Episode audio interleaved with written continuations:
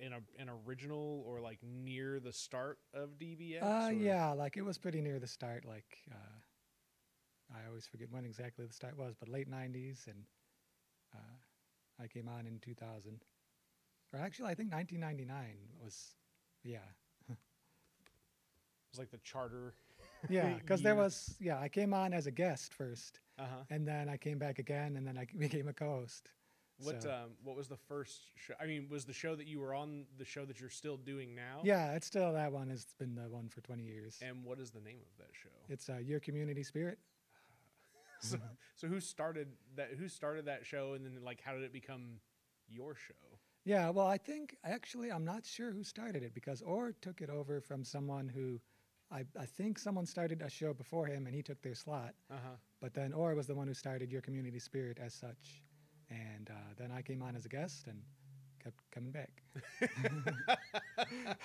and 20 years later, here we are. yeah, that's how a lot of my community involvement has gone. I feel I show up for something and then they need extra help, and suddenly I'm doing a lot more than I thought. well, and that's the uh, that's part of the theme of being the uh, local superhero, right? Yeah.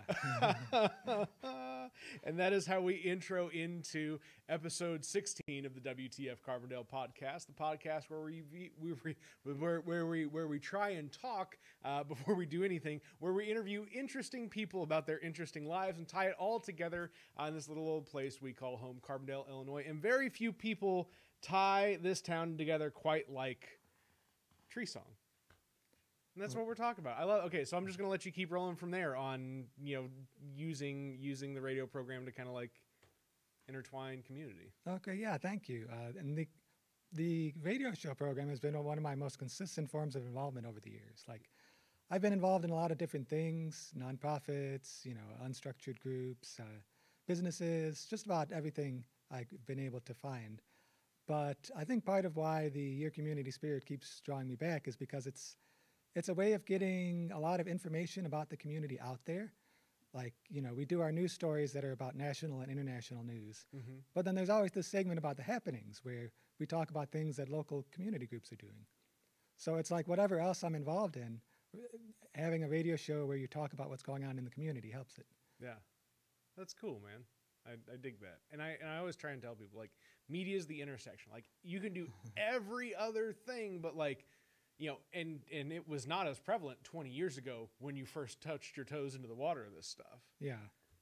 So, and I mean, being on the forefront of like digital activity in you know the creator space. I mean, the the comic books and and the writing and the storytelling that you do, the media that you create. Like, how has that evolved because of digital tools and the way that things have changed since you first hopped on the radio 20 years Yeah. ago? Well, one of the, let's see, I think one big evolution has been social media, Mm-hmm. that uh, a lot of the communication I do now about the issues I care about is on social media, which, you know, is a mis- mixed bag. there are good things about it and bad things about it, but I do appreciate the fact that it gets a lot of people to reach each other and communicate. Because I'm old enough that I remember the time when, you know, back in the 1980s, long ago, you know, if you wanted to talk to someone, you had to know their phone number and call them at just the right time. And it was at a different time. Yeah. And it's nice to be able to communicate with people like, and it can be asynchronous too. You can send a text to someone and they may not reply for half a day, Mm-hmm. but it's nice to have that constant communication when you want it. No, that's when, when you want it is the key. Yeah. Right. it's kind of like a water spigot. You know, how much water do I need right now? Yeah. Turn it on, turn it off. So I, I said I said comic book, but I'm way I'm way off on that side. You're not you're not a you're not a comic. You don't. You're not a drawer. You are a writer. You are a novelist, correct? Yes, that's right. And Okay, so tell me tell me more about like what drew you into the writing aspect. As somebody who has a who had a you know philosophy education background, how did how did that transition into being like a writer? Oh yes, that's I'm happy to talk about that. It's actually something an interest that precedes all of my other community interests really. I remember growing up and being a little kid and reading. Like I was such a big fan of reading and I read a lot of science fiction but other things too. And that's, you know, was has been a lifelong interest of mine. And I remember probably about 3rd or 4th grade writing some fan fiction for the uh, it was for the Danny Dunn series. It's this Mhm. series of books about a young a boy and his friends who know a scientist or two and go on a lot of science related adventures.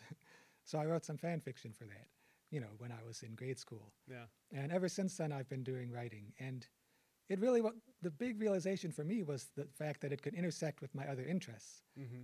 For a while, it was sort of a separate category. I have my writing that I do sometimes, I have my community involvement that I do.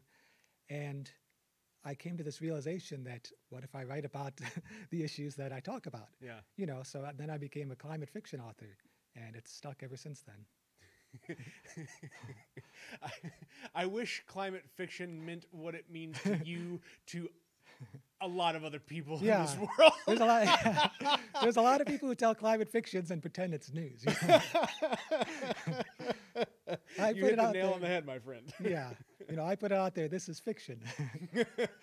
uh, like it's something that, or or it's almost introspective fiction. It's almost futuristic Yeah. fiction. It's it's what it's what could happen if we continue to be fictitious in our discussions Yes. in the here and now. yes, and that's I sort of go back and forth between some of it that I write is sort of present day or near future and isn't really all that apocalyptic, and some of it is more distant in the future and everything's gone wrong. Wait, you write you write stuff that's modern day and it's not apocalyptic? That's awfully brazen of you. yeah, yeah. Well, it's sort of it's been sort of discouraging the past year or so. You know, I've I've written fiction like uh, Goodbye Miami, my novel. It's set in 2030, and there's a big hurricane that hits Miami, and the, the city basically goes underwater. Uh huh. And there are elements of that that are set in 2030 that I've seen starting to pop up in 2020. Yeah. like yeah. the the conflicts in the street between you know the conservative militias and Antifa, hmm like and you know and Black Lives Matter and everyone who's in the streets having conflicts. I represented some of that in my novel, Yeah. thinking maybe in a decade it'll get that intense in the streets. Psych. Here we go. Here we are. Saddle up. Yeah. Yeah. oh man, it's fun. It's fun. I wish, uh, God, you know, and, and I and I don't know. This is this is this is just my my brain rolling off into things now that we're discussing. I- We, I think parts of, um, you know, uh, leftist ideology needs better branding. yeah. I think and I, and I would like to see what uh, what the uh, what the mirror is. I, I've not I've not read your novels, but now but now I'm interested to know like more about the character sets that reflect what's currently going on here. Like, can you talk a little bit about the character sets in the books that you know kind of mirror what uh, what we see happening now? Did you did you go more in depth in the descriptions of those character sets in the book, or are they just kind of like you know ah we have two sides they clash in the streets, but here's the climate aspect, and we're really focusing in on this. Um, I went into, I'd say, a little bit of both. You know, I went into some explanation of the characters that were clashing. The, the main character was someone who lived of Goodbye Miami, was someone mm-hmm. who lived in Miami and fled to Southern Illinois because I wanted to include a Southern Illinois angle, of course. Okay, I, I'm sorry to derail that part of it. So Yeah. I, I, that is, we need to do a whole separate, like, promo video. I, I, we need to be pitching this place to climate refugees, to like citizen climate refugees in this country.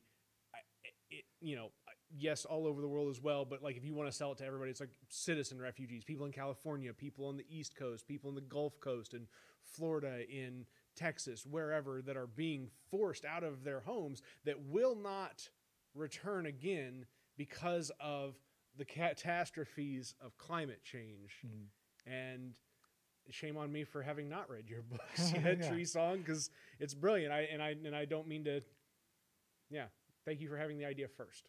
Oh yeah, well, yeah, and thank you for saying that. And it's, I think at the time it was sort of implicit, but I think part of why I did write it that way was that I do have this sense that Southern Illinois might be a place where such people come. Mm-hmm. because especially you know it, if the if there's still low lower property values than in a big urban area they Mhm, may be mhm. trying to move to and there's the beautiful Shawnee Forest around here and Mhm. you know a lot of good stuff going on in the community I've heard people describe it as both a good possibility and a bad possibility Yeah. You know because a lot of tales of climate refugees moving around in the United States is a tale of there's a big disaster somewhere and then somewhere else people will be living in tents because there's not enough room for them Yeah. that it, you know it could be apocalyptic if we don't plan for it Mm-hmm. but we've got at least some time still to plan for that so Yep. you know let's consider how we can have our region prepare for such things Yeah. Yeah. mean- That's that's it. That's as that's as clear a line as any. yeah and fiction, I think part of why fiction has really struck a chord for me is because I also write nonfiction sometimes, but Mhm. my emphasis is on fiction. And it's because storytelling is such a powerful part of the human experience. hmm You know, it's I it took me a while to catch on to that as someone who's a, a climate justice advocate. I would read the latest scientific reports on it and I'd say, Oh, this is this is terrible. Think of all the stuff that's gonna happen. Uh-huh. And I the crickets would be chirping as the reports released, and I'm like, why aren't people excited about this? Why aren't they scared about this? Uh-huh. But I realized it's because of storytelling. You know, to me, reading that report tells a story, but to most people, the, their eyes may glaze over as they see charts and graphs. And but if you read a story about it, like hopefully based in the science somewhat, and maybe even not sometimes, just a Mhm. story that gets you thinking, it really makes it more personal, makes it more direct. It makes you think about it, and that applies to both fiction and nonfiction. But really, my emphasis has been fiction. I think it's easier for folks to find themselves in fiction than it is for them to find themselves in nonfiction because nonfiction is already concrete part of this world, and fiction is something that at any point in time you can manipulate it in your own mind to be what you want it to be outside of the words on the page. Yes. And part of it too is that there's a, for, be- for better or worse, people often delve into fiction as a form of escapism. Mm-hmm. You know, they've had a rough day at, at their work, at their school, whatever they're doing, and they want something fun to do. And even if it's a terrifying story, that can still be fun. You know, Mhm. I'm a fan of horror stories as well as science fiction, so there is an excitement to the bad stories too. And so, whether it's a good or bad story, if you delve into climate in the realm of fiction, people get engaged. People they think about all of the different connections, like the justice issues can start to play out. Mm-hmm. Because there's been a big problem with climate communication for years, where it's starting to get better, but th- there was a certain segment of the climate movement that used like the conservationist communication strategies, Mhm. where they'd say, "Here's a polar bear. We love polar bears, so let's stop the ice from melting." Yeah.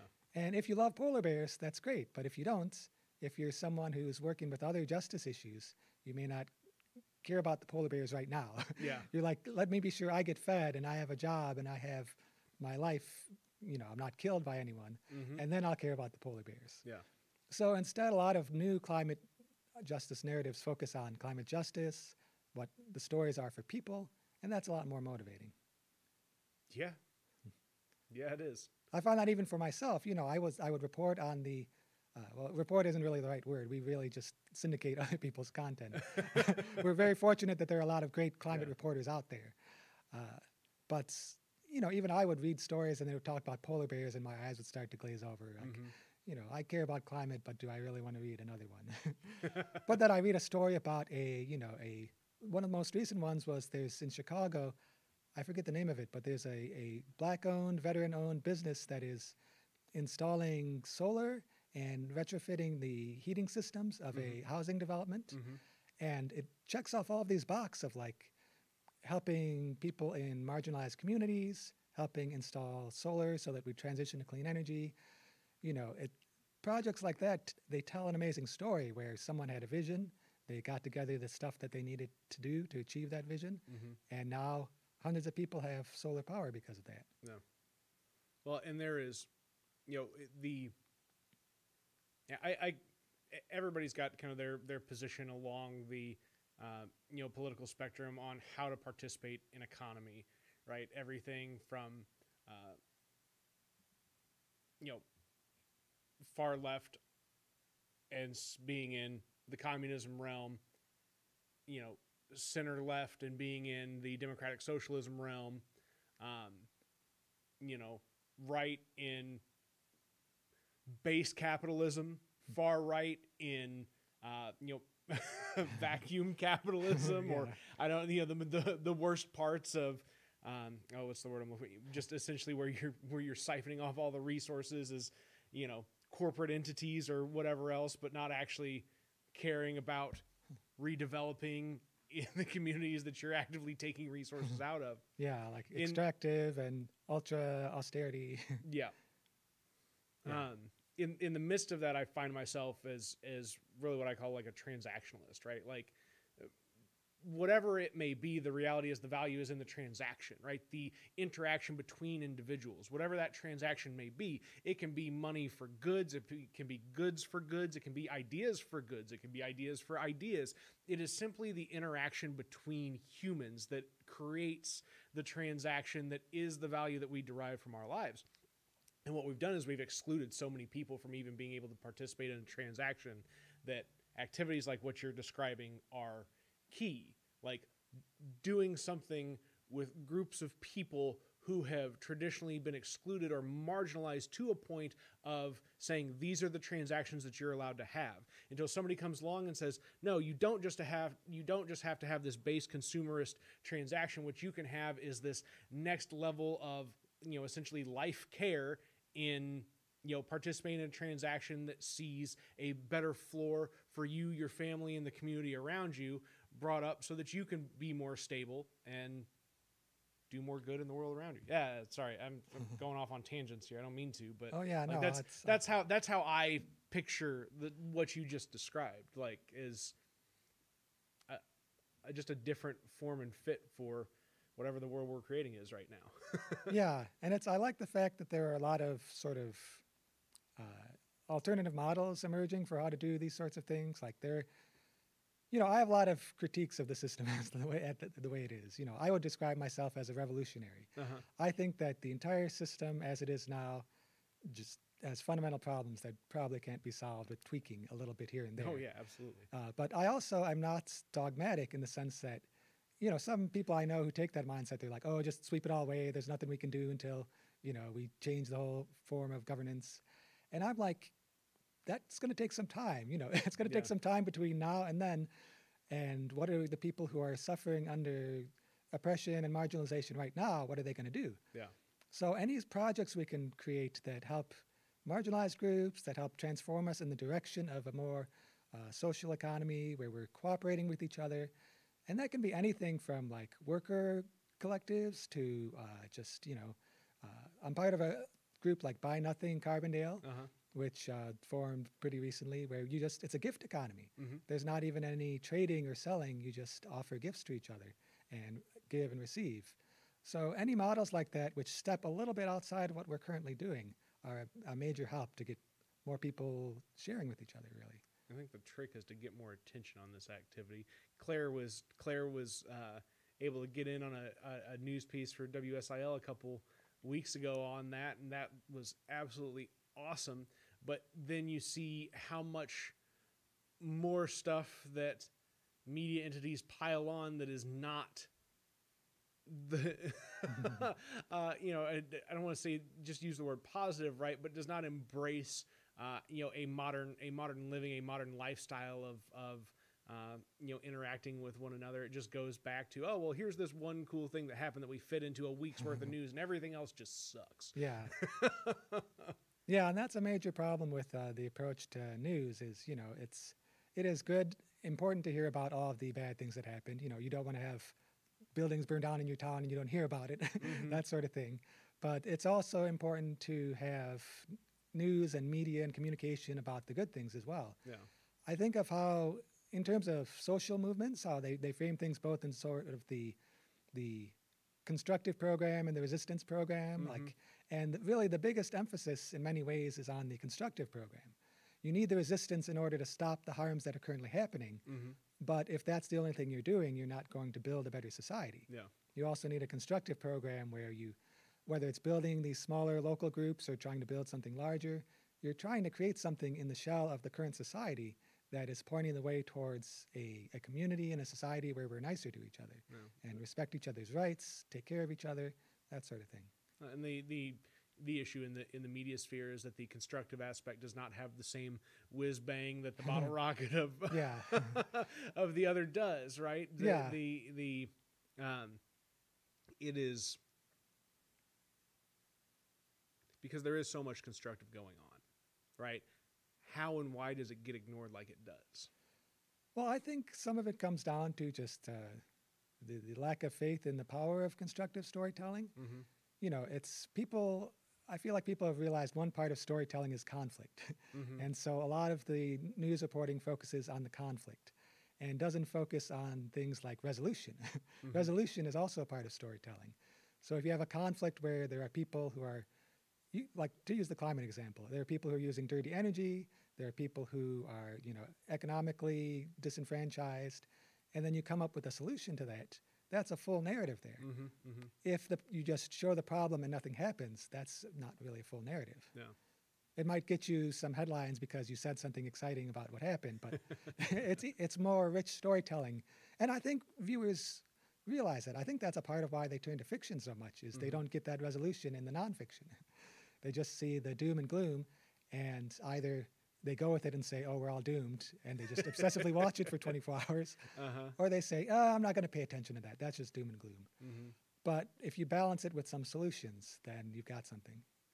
Man, you have really taken my incoherence and turned it into absolutely beautiful statements about, um, you know, really, really an, approach to media. And Oh, thank it- you. It's it's really exciting, man. I so so you you got to Carbondale when I got to Carbondale in 1996. ninety six. Yeah. What brought you here? I came here because I was an undergrad, a freshman at SIU.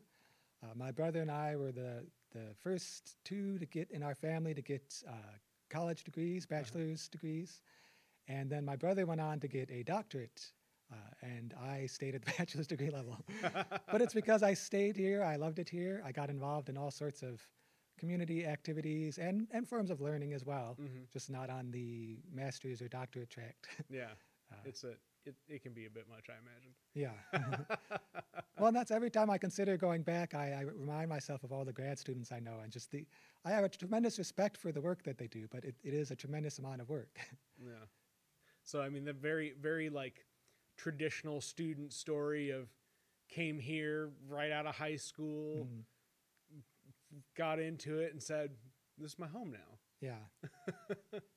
yeah, and the community involvement was the main thing that did that for me. When I Uh-huh. first came here, I had plans of either going back to Chicago or, uh, you know, moving on to some other place if I went to grad school. Mm-hmm. but I liked it here. I got involved here, and it was mostly the uh, the Student Environmental Center because they I got involved in other community groups through them, but they were sort of the gateway, Uh-huh. you know, because they they I mean I don't remember how explicit they were in this, but they seemed to have sort of an intersectional perspective where. Uh-huh. They mostly did environmental stuff, but they would support the Peace Coalition events and they would find other little random events going on in town and let their other students know about it. So uh, that got me connected to a lot of you know local older community organizers, and then uh, yeah, the rest is history. Nice, nice. And you're here, just planted. No yeah, pun planted. Trees. yeah, I mean it's hard at times, you know, like right now seeing some of the attitudes related to the pandemic. I sometimes do not feel comfortable in this region. Yeah. Well, it's it's interesting how you know cities have finally got their stuff together, larger urban populations, and now like listening to NPR just Friday, it was you know they were talking about oh well the Midwest is the next big pandemic Yeah, uh, wave, and it's like because people aren't taking it seriously, yeah, um, you know, and thanks to everybody out there who's not taking this seriously and uh, working to kill a bunch of people because I'm tired of the BS narrative of, oh, well, if you're afraid, you can just stay home. It's like, that's not how Mm. community transition, their transmission works. yeah, Like, guess what, man? There's going to be interactions between people. And because half of the people are taking this seriously and trying to be safe about it, and the other half are just like tossing caution to the wind because, ooh, the government, um, everybody hurts. Everybody hurts because of it. yes. And I wish that that's one of the main points I wish I could convey to people who have that attitude is it's not just affecting your health. Yeah. It's affecting the health of everyone around you. Like it's come up most recently with the indoor dining uh, mitigation measures, and Mhm. a lot of restaurants are saying they're going to continue indoor dining anyway. And it's like, I understand, you know, I know business owners, I know restaurant employees, I know this is a really difficult time, and I want to help find solutions for that. You know, I Mhm. support things like the the Southern Illinois Collaborative Kitchen. Mhm. I support other local restaurants that are being responsible. We, Mhm. you know, we, we're not really big takeouts, order out people in our family, but we've probably done a little more than usual during the pandemic because we want to support the local restaurants. Yeah. But support is a two way street. And if they're going and doing things that are unsafe, then that's not something I want to support. That's something I want to call out. Yep. Yep. And it's uh you know, it's a shame. It, and this boils down to more than just you know, restaurants and service industry folks being put in a in a hard place, right? It's our values espoused through uh, you know government policy at a federal level at this point because we've continued to fail over and over again to produce uh, an outcome of legislative measures that puts dollars right back into the pockets of regular old people to help them get through this. Because all we're trying to do right now is get through it Yeah. right that's all we're trying to do. Everybody is just biding our time. Can we get through the next year, the next two years, whatever the heck this is, until we've distributed a vaccine and people are properly like caught up on all the health measures that apply to you know mitigating COVID nineteen, and then on the other end of this, we say, okay, cool, we made it through. Let's get back to some business. Yeah.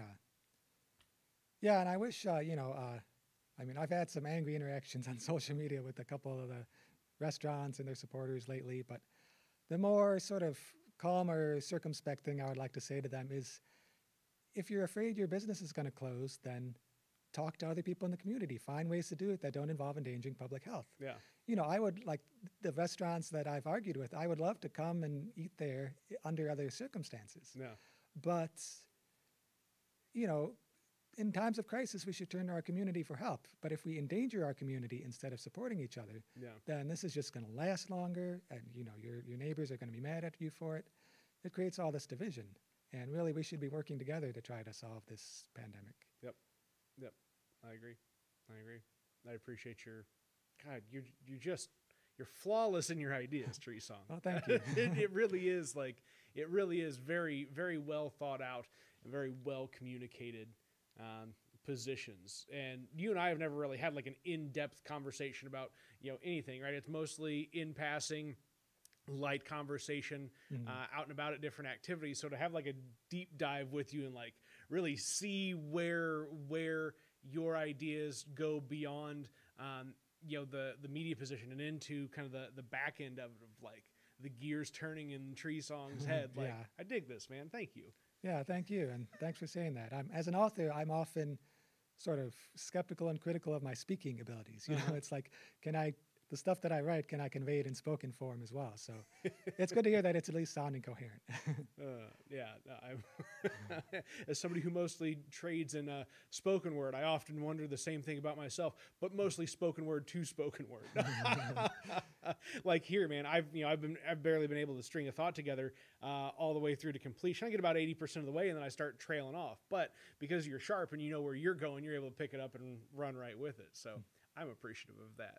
Um, so let's see. I mean, you've, you've talked about being involved in different community organizations uh, over the years. I mean, and, and really the the SIU, uh, you said environmental yeah student environmental center student environmental center. So that was that really like the your first big exposure to uh, environmental justice activity, or did you have some exposure to it when you were younger as well? Yeah, that really was. I mean, my experience in terms of environment at an early age was my grandfather used to take us for nature hikes occasionally. Mm-hmm. And it was the, there were some nature preserves out in the southwest suburbs of Chicago Mhm. that we would go to. And, uh, you know, for me now, as someone who's been to the Shawnee, it seems small, you know. places we, you know, I was a little kid at the time though, Uh-huh. and I lived in a really, you know, I lived in a city. So to be surrounded by trees and to learn about, you know, facts about the natural environment and all that was formative. So then when I got here, I was receptive to it. A lot of the other people I knew who grew up in Chicago and come down here, they're like, oh, the woods? What about the woods? Why would we go out in the woods? but I was just, I took right to it. And uh, so, yeah, but Student Environmental Center really was what turned that interest into a passion. Uh-huh. And it, it, they're now currently the students, uh, uh, they've got an acronym since uh, Students Embracing Nature, Sustainability, and Environment, I think it stands for. Uh-huh. And uh, they're still, so they transformed a couple times over the years, but there's been an environmental presence on campus since 1970, the first Earth Day. Mhm. If I mean, probably longer than that, but that group, that group alone has been there continuously on, in some form. The, the the legacy activity that occurs on campus and in this town is just awesome. Like, Yeah.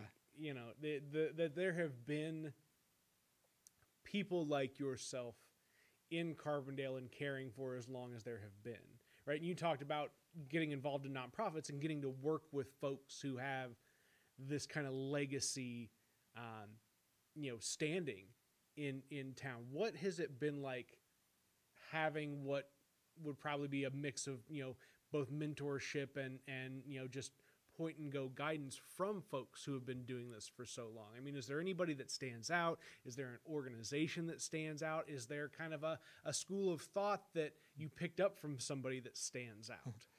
Yeah, let's see. Uh, there's trying to think. There's a lot there to get into. Yeah. Um, well, initially it was uh, Hugh Muldoon over at the Interfaith Center, uh, Uh-huh. the Guy House. It's now called.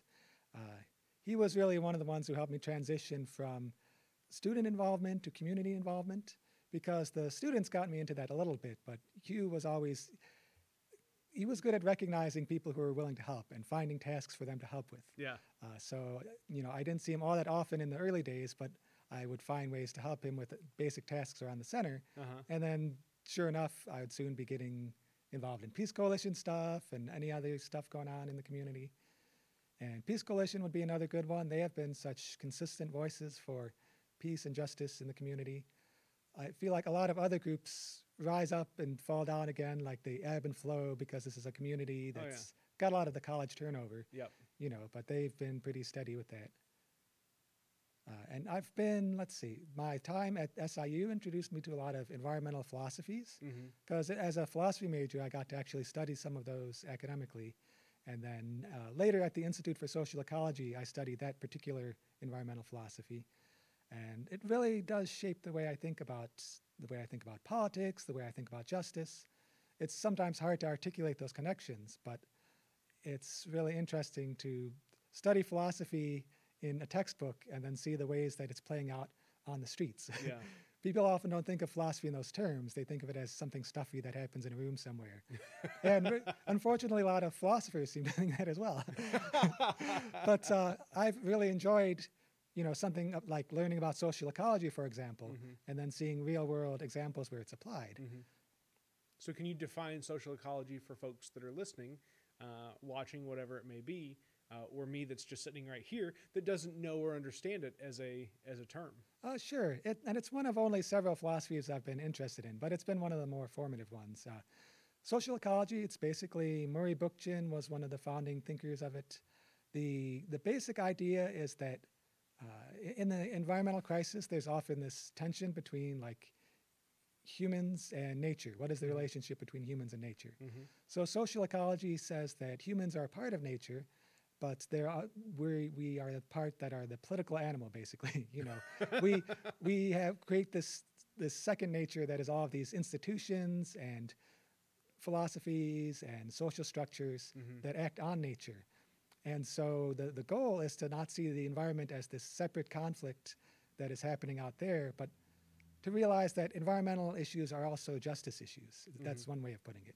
You know, they think about the way that we structure our society and how that affects the environment and how the environment affects us.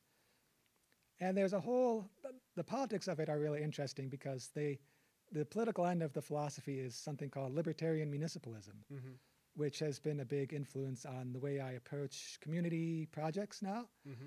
I, I used to have a, a big idea of trying to build things on a, on a grand scale, you know, like, like maybe the way to change society is to build some really big organization. Uh-huh. But the libertarian municipalist approach is to say, let's start local, let's start with small groups of people who can meet with each other, discuss with each other, deliberate, and make decisions together. And then when we come to agreement on certain things, we can talk to other communities who are doing the same thing and form networks, alliances, that sort of thing. And it can be everything from we've got, you know, you can say you've got a small community group that's talking to other community groups. Mm-hmm.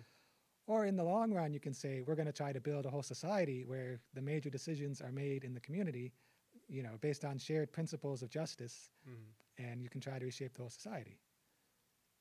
You're the original municipalist of Carbondale. well, I'm sure there are others who did it as well, but Yeah. you know, it's there was an influence in me getting involved in the Occupy movement. Uh, it was an influence in some of my interests now and some of the Carbondale Spring stuff, which I haven't really been keeping up on lately because pandemic and stay-at-home dad.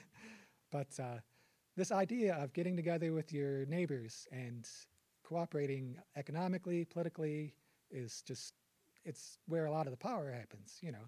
So I, I'm I'm interested in talking about the Occupy movement in Carbondale, Mm. right? Because there was there was a lot of you guys were up against a lot of stuff Yeah. when that occurred. I mean, I, I That's one I, way to put it. I, I, I remember just the the general harassment of the group, uh, just as a as an as an onlooker. yeah. Um, are, I mean, are there some things that kind of stick out that people did or that happened that you know, during that time, the Occupy movement, that that is just like that really happened in Carbondale? Yeah. Like, Yeah, I think. Well, I'll say first that there, in the big cities, so much worse happened. You know, yeah. like I mean, the police attacks on some of the camps and the you know non-police attacks on some of the camps. Uh, a lot of places had it worse, but we did have weird things happening, like people driving by and playing things for us on their stereo, or like honking at us and like yelling. Like there really wasn't as much in terms of physical attacks on us. Uh-huh. I mean, until you get to the point where we were physically evicted. Yeah. from our camp. Uh, but other than that, it was uh, a lot, you know some people coming by yelling, throwing things. Like there was one weird instance where we weren't sure if it was meant to be positive or not. But so I, I'm trying to remember what they threw. There was food in a box, but also some sort of like propaganda, and we're like, "What? What is the message here?" it wasn't even clear what they were saying, but it seemed antagonistic. But yeah, it was a strange time. No. And then I've always thought that Occupy would have played out differently if it had happened in the spring rather than the fall, uh-huh. because there was a point where the the October rains, like we're getting now, set in, and I was I was getting bronchitis. A lot of people just dropped out and had to, Yeah. you know, leave the physical space because it was getting harder to occupy it. Mm-hmm. I mean, that's you know that's an interesting component of you know determining what what is what is the best time of year to Yeah. try and run a revolutionary activity. That's, Well, that's why you get things like May. Day, you know, like uh, May Day when we got all the, the, the eight hour workday and all that. Uh, it's people in the spring, they've got so much energy, they're so excited, they want to do things, they want Mhm. to change things. Uh, it really, it also was a fu- funny moment of going from the philosopher's understanding of revolution to the tactician's understanding. it's like, this is a great idea and all, but we're out here in these soaking wet tents and Mhm. we're huddling in a circle trying to decide what to do next. Like, uh, yeah, it was quite an adventure. Uh, I think part of what was powerful about it, though, was a lot of people who weren't involved in Occupy think, oh, it happened for a couple months and then it was over. yeah. But I see the connections that were made, the personal connections, Mhm. the organizational connections, and it was transformative. It was a moment. And it wasn't a moment that changed the entire society, but it changed a lot of people in the community. I think it underpins a lot of the strength of the current movements. Yeah. um, you know, because they just like any business develops, right? It you don't just open up overnight and you're successful, Yeah. right? In many instances, people grind it out for years and years to achieve a point. Some people grind it out for years and years to end up failing. Some people grind for years and years just to end up influencing another person or themselves in a different direction and just by virtue of of the activity of occupy the current activities in the streets i think really benefit from some tenacity and some like you said tactics that developed in the occupy movement. It's not as long term like occupy space for a continued period of time but it is almost this like mobile occupation activity of like we are going to be visible we are going to be active like we are going to continue to communicate our message of people need to be treated like people and there are things wrong with our structures and our institutions right now. We have to fix it. Yeah, yeah, and I feel like I, I have been uh, impressed to see a lot of that with the Black Lives Matter uprisings too. You know, it's there's a there's a power to physically occupying public spaces. mm-hmm. You know that th- it's sort of all other political ac- activities don't quite compare to that. I would say they're all important. They're all part of the organizing, but there does often come a time when you need a, a sort of a flashpoint to draw attention to it Mm-hmm. because even if you've got a thousand people in a stadium somewhere, you know, the people may not hear about it. But if you've got a thousand people in the streets, Mm-hmm. they're going to hear about it. They may they may yell at them or they may have different opinions, but they're going to know. They're going to hear the complaints. They're going to politicians, decision makers are going to be forced to confront those talking Mhm. points. Well, and we, you know, we, you see it in, uh, you know, the the the cap the the realm of capitalism now, where companies have all of a sudden just flipped the switch on adapting a socially conscious, justice-minded message, or the complete opposite end of that, where people have re- businesses and organizations have rejected it completely and said, "This is bullshit. We're gonna oppose this," and that is their that is their economic stance Yeah. and that is you know part of this realm of you know politics and and business and education and whatever else may be um, so yeah no like it it influences at all levels Yeah. Whether or not it influences everybody at all levels this is, the next trick. Yeah. Yeah and there's it's been interesting to do to see the deliberative aspects of you know people who don't participate in such demonstrations they often think that it's just about marching in the streets. Mm-hmm. but it's so much more that goes on the organizing in the streets and out of the streets you know.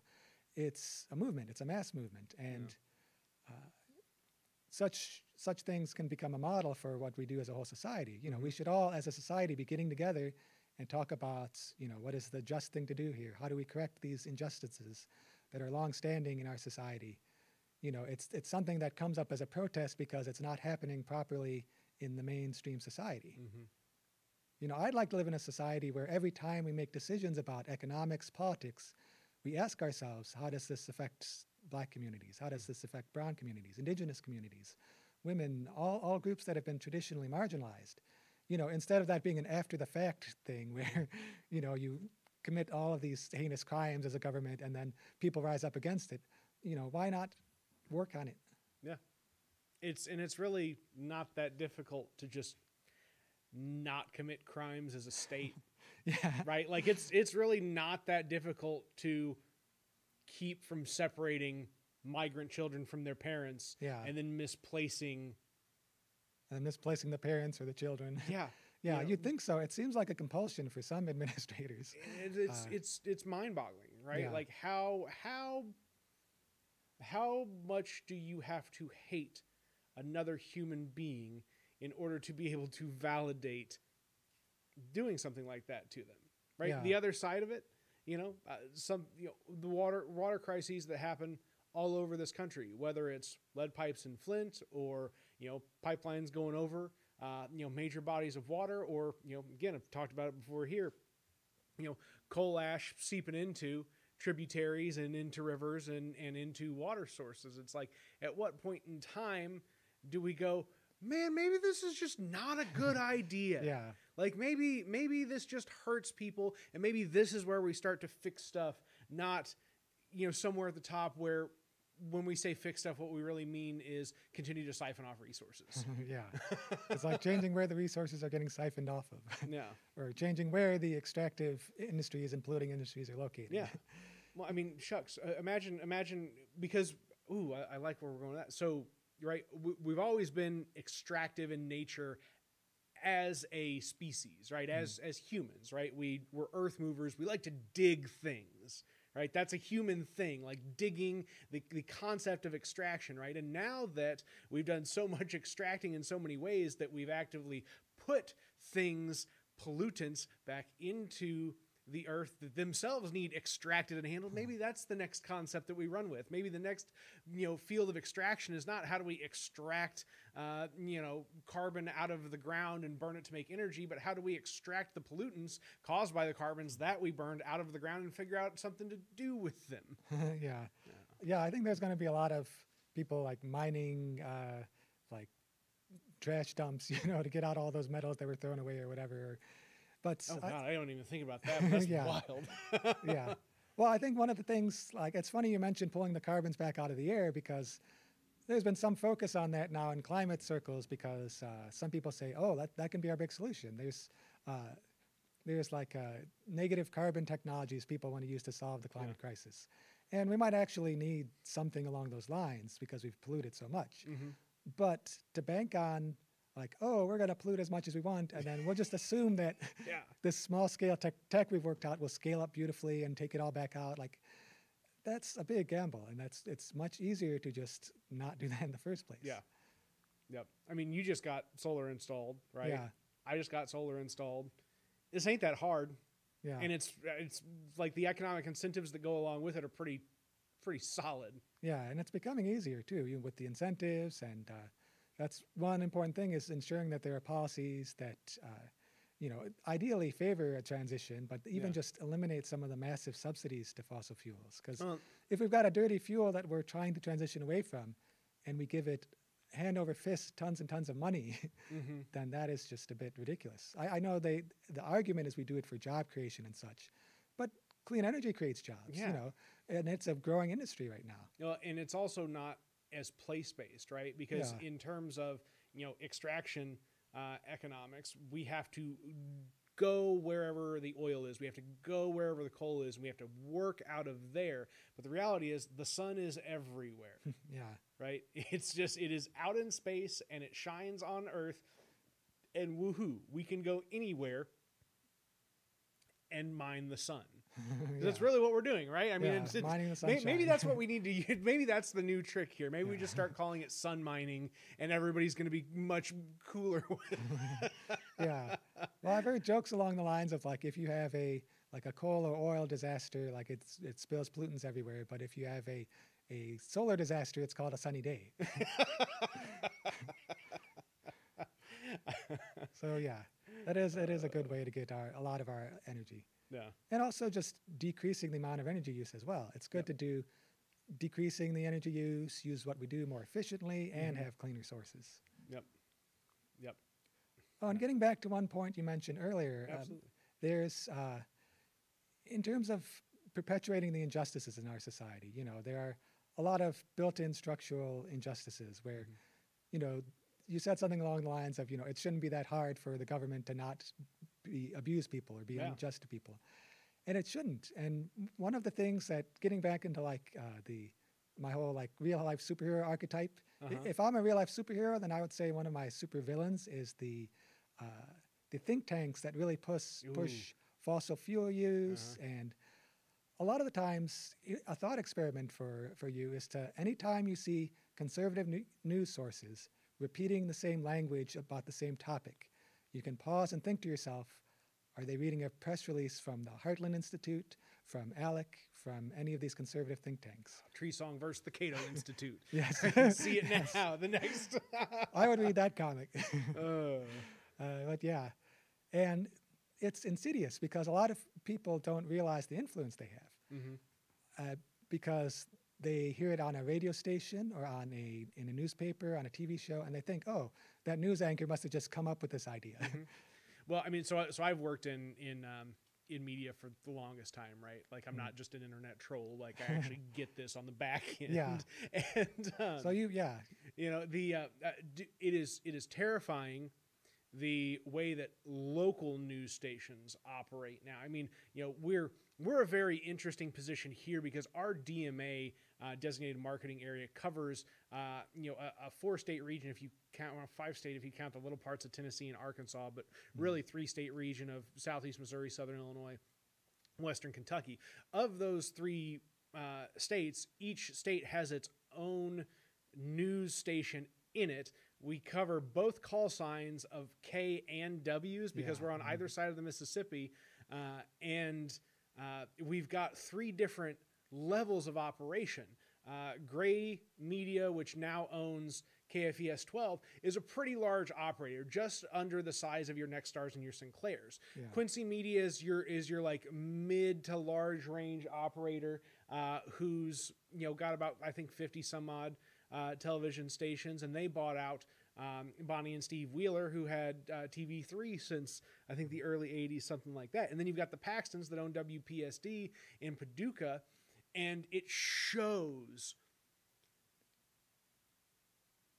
in the content that is shared really what each size and what each type of organization values in the messages they produce and how they produce them right now I, I say that to say we we have seen a little bit of that canned message stuff uh, come out. I mean, over the past couple of decades, but also as of recently in our market. But the real problematic folks are the Sinclairs, who Yeah. I forgot about them. They, they Sinclair has the Fox station, but the Fox station doesn't have its own standalone news program. It produces or it uh, utilizes an in-house produced piece from KFVS, and they just resell it there. Um, but they're they're the ones that are providing these canned messages, distributing it to 300 local television stations all across the country in varying sizes, and then trying to make it seem like a concept from a national think tank is really your local news Yeah. anchor, trusted news sources opinion, and it's not. It's astroturfing bullshit. Yeah. and I'm glad you mentioned the term astroturfing because I'm a big fan of that as well. Yeah. And Or the opposite of being a fan of astroturfing, like being a fan fan of the of knowing what astroturfing Yes. is and tearing it down as a concept, but also not liking it happening. well, yeah, and I like it because it's I like the term because it's a concise way to describe such a problematic situation. Uh huh. And yeah, I'm glad you know as all those details. Like Sinclair is the one that sticks out to me because they're just nationally like, you know, known for that. Yeah. But it, it happens in a lot of other contexts too, and it's it's problematic because you know you do like you said they put that folksy you know news anchor or other communicator in front of the audience, Yeah. and they think, oh yeah, I like that guy. He's got some good ideas there, and it's really some you know e- executive in an office that that, like some working for some billionaires, and you think it's your folksy local newscaster who came up with the idea. And it's and it may be cool that John Oliver tears this type of stuff down on last week tonight Mm-hmm. and hits an audience of 20 million people at once that all go, "Oh, that's what's happening." But the reality is that the content that's going out on those news stations is actually reaching 120 million Yeah. people. So it's like that little bit of activity there on John Oliver's side doesn't counteract the six-fold distribution of that message to people that aren't going to see the breakdown of it. Yes, Um, and that's where the polarization and the content bubbles come in. Yep. Because you know it's great that John Oliver and others, you know, there are many people drawing light on this whole media situation. But it's great that their audience hears it, but the audience that needs to hear it the most isn't hearing it. The, the Yep. audience that's listening to the the, Sin, the Sinclair uh, stations and all that, who get a lot of their news from press releases generated by these think tanks, Yep. they don't know. Like you know, they're I mean, I've talked about this. I wrote a whole article about how I don't think the pandemic denial is actually a case of people just being dumb. I think it's a misinformation campaign. Oh, it absolutely is a misinformation campaign. yeah. And You- so, like, you know, it's understandable if someone, if, if you're not schooled in media analysis and you Mm-hmm. hear somebody on the radio says something and then somebody on the TV says it and on the ne- newspaper, it just seems like it's true. yeah. Well, because it has created this reality around you, right? Like Yeah. the the the media that is creates a reality for you, whether it is or is not real. It is in an own in its own sense of the way. Bear with me here, Treesong. Mm-hmm. Virtual reality. Virtual reality. Oh, yes. there you go. And it's also related to John Oliver and Jon Stewart. Truthiness comes to mind. There you go. And Yep, Stephen Colbert. Absolutely. Uh, yeah. So yeah, there's a truthiness to the content bubble, but a lot of disinformation in there, and it's hard to unpack it. You know, if you're talking face to face to someone or yelling at them online, it's hard to unpack it in a two-minute conversation and say, "You've been fed a bunch of d- disinformation." Nobody wants to hear that. Yeah. You know, there are times when I've had to correct my view on things because I learned new information and I don't like it. Yeah. but you got to do it. You got to ask yourself: Is the new source I'm reading is it true? Is it like where did they get their sources? hmm And yeah. So I would say one of our biggest tasks in trying to solve all of these political problems on this end is to work on all of this media stuff. Because as long as there's a pipeline of like QAnon conspiracies and like fossil fuel propaganda just going straight into people's brains, it's going to be hard because, you know, I, I truly believe that a lot of the people here in Southern Illinois who buy into that stuff, you know, they're hardworking folks, they care about their family, they care about their community, but they also like have a lot of hate coming up because they've been told that's that all these other things are threatening that. Yep. I mean, if someone told me my family was being threatened and my job was being threatened and all that, I'd get upset too. So, Yeah. how do we get them to work together with people who don't believe that way? Well, in in the the issue goes back into it.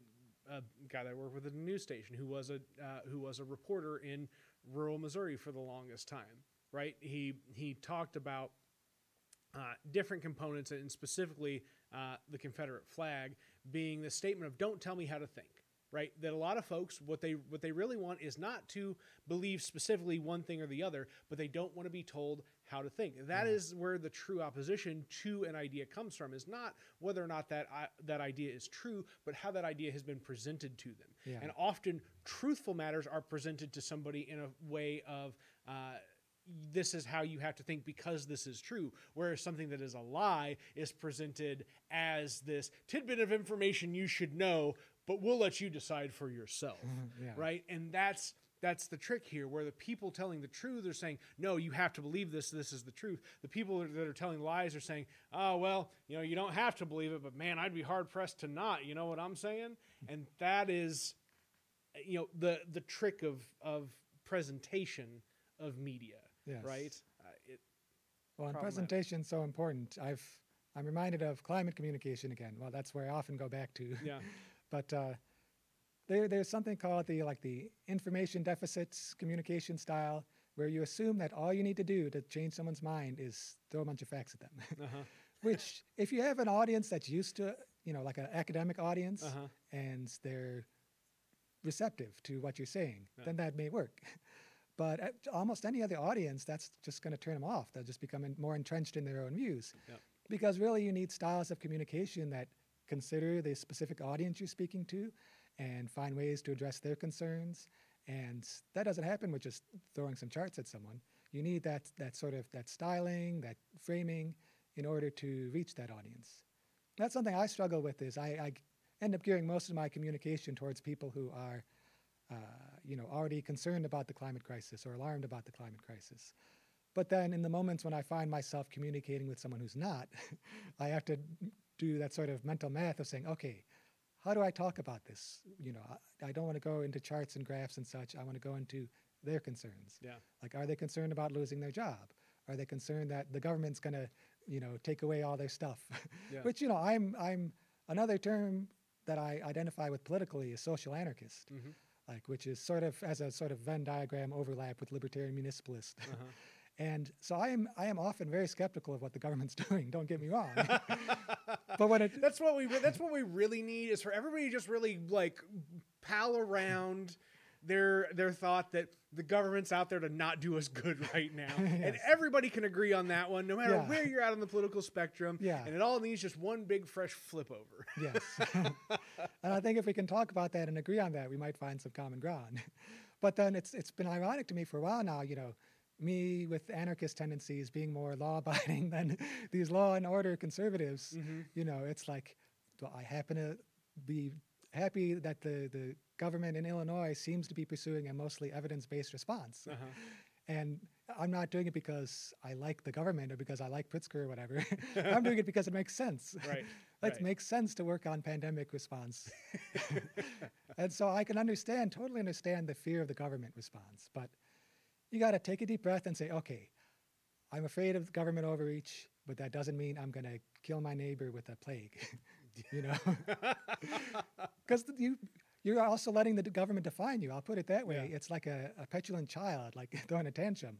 Like, well, the government said to do this, so I'm not going to do it. yeah That's that's not like I'm going to drive on the wrong side of the road because the government said drive in the right lane. I'm going to be in the left lane. Like, yeah that'll just get everybody killed. yeah there are times when you follow the the laws and the rules of society because it makes sense and you're helping people, and there are times when you have to oppose or resist those. And this is a case where it makes sense to respond to the pandemic. Mhm. So let's do it. I like the thought that we should not let a state entity define us one way or the other, whether it is our opposition to policy or our embrace of policy, and that we should pursue something simply based on its righteousness. And that's a novel freaking idea to apply for a lot of folks. Because if you like, if people all of a sudden just like snap to and they're like, oh, you mean, you mean the government is controlling me, even though I'm rejecting what the government has to say, simply based on the fact that all of my reaction is to what the government's saying to begin with, Yeah. and not to the reality of you know, say a pandemic, right? That's that's that's crazy because ultimately that becomes the government telling you how to think. It just happens to be that you've opted to go the exact opposite of what the government is saying because you've decided your your position is to oppose whatever the government says. yeah.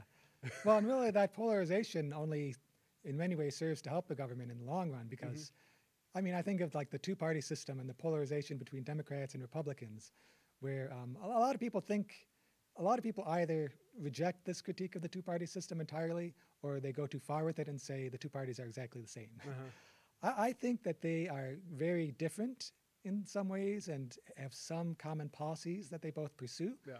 And it is because of that difference that allows them to pursue the common policies. Mhm. So if they get people over here fighting about masks and fighting about, you know, uh, a lot of social issues that one side cares about and another side doesn't, then most of those people who are arguing will look away from foreign policy, economic policy, the things that the two parties sometimes agree on. Mhm. Which ultimately just feeds into how do we make the rich richer and Yeah. you know watch the poor continue to struggle. Yeah, so it's like the billionaires laughing to the bank while we argue here about these social issues. Mhm. And that doesn't mean that we shouldn't advocate for them. You know, we should still advocate for these issues, but we shouldn't fall into the trap of like like you said, the government doing something and then you have some arguing for it, some arguing against it, but nobody questioning the role of the government in that. I like to end these on a lesson, and that was as good of a lesson as any Treesong. yes, well, thank you. a listen, a lesson in how or how not to trust your government. Uh, episode 16 of the WTF Carbondale podcast. Uh, I would like to say thank you to Treesong. It was an absolutely enthralling interview. Uh, my friend and I look forward to going back and listening to this uh, and pulling out little golden nuggets, little tidbits of brilliant information uh, from it. Uh, and to those out there who have listened through it, I hope you were able to enjoy it uh, just as well. That said, have a good one, whatever that one may be.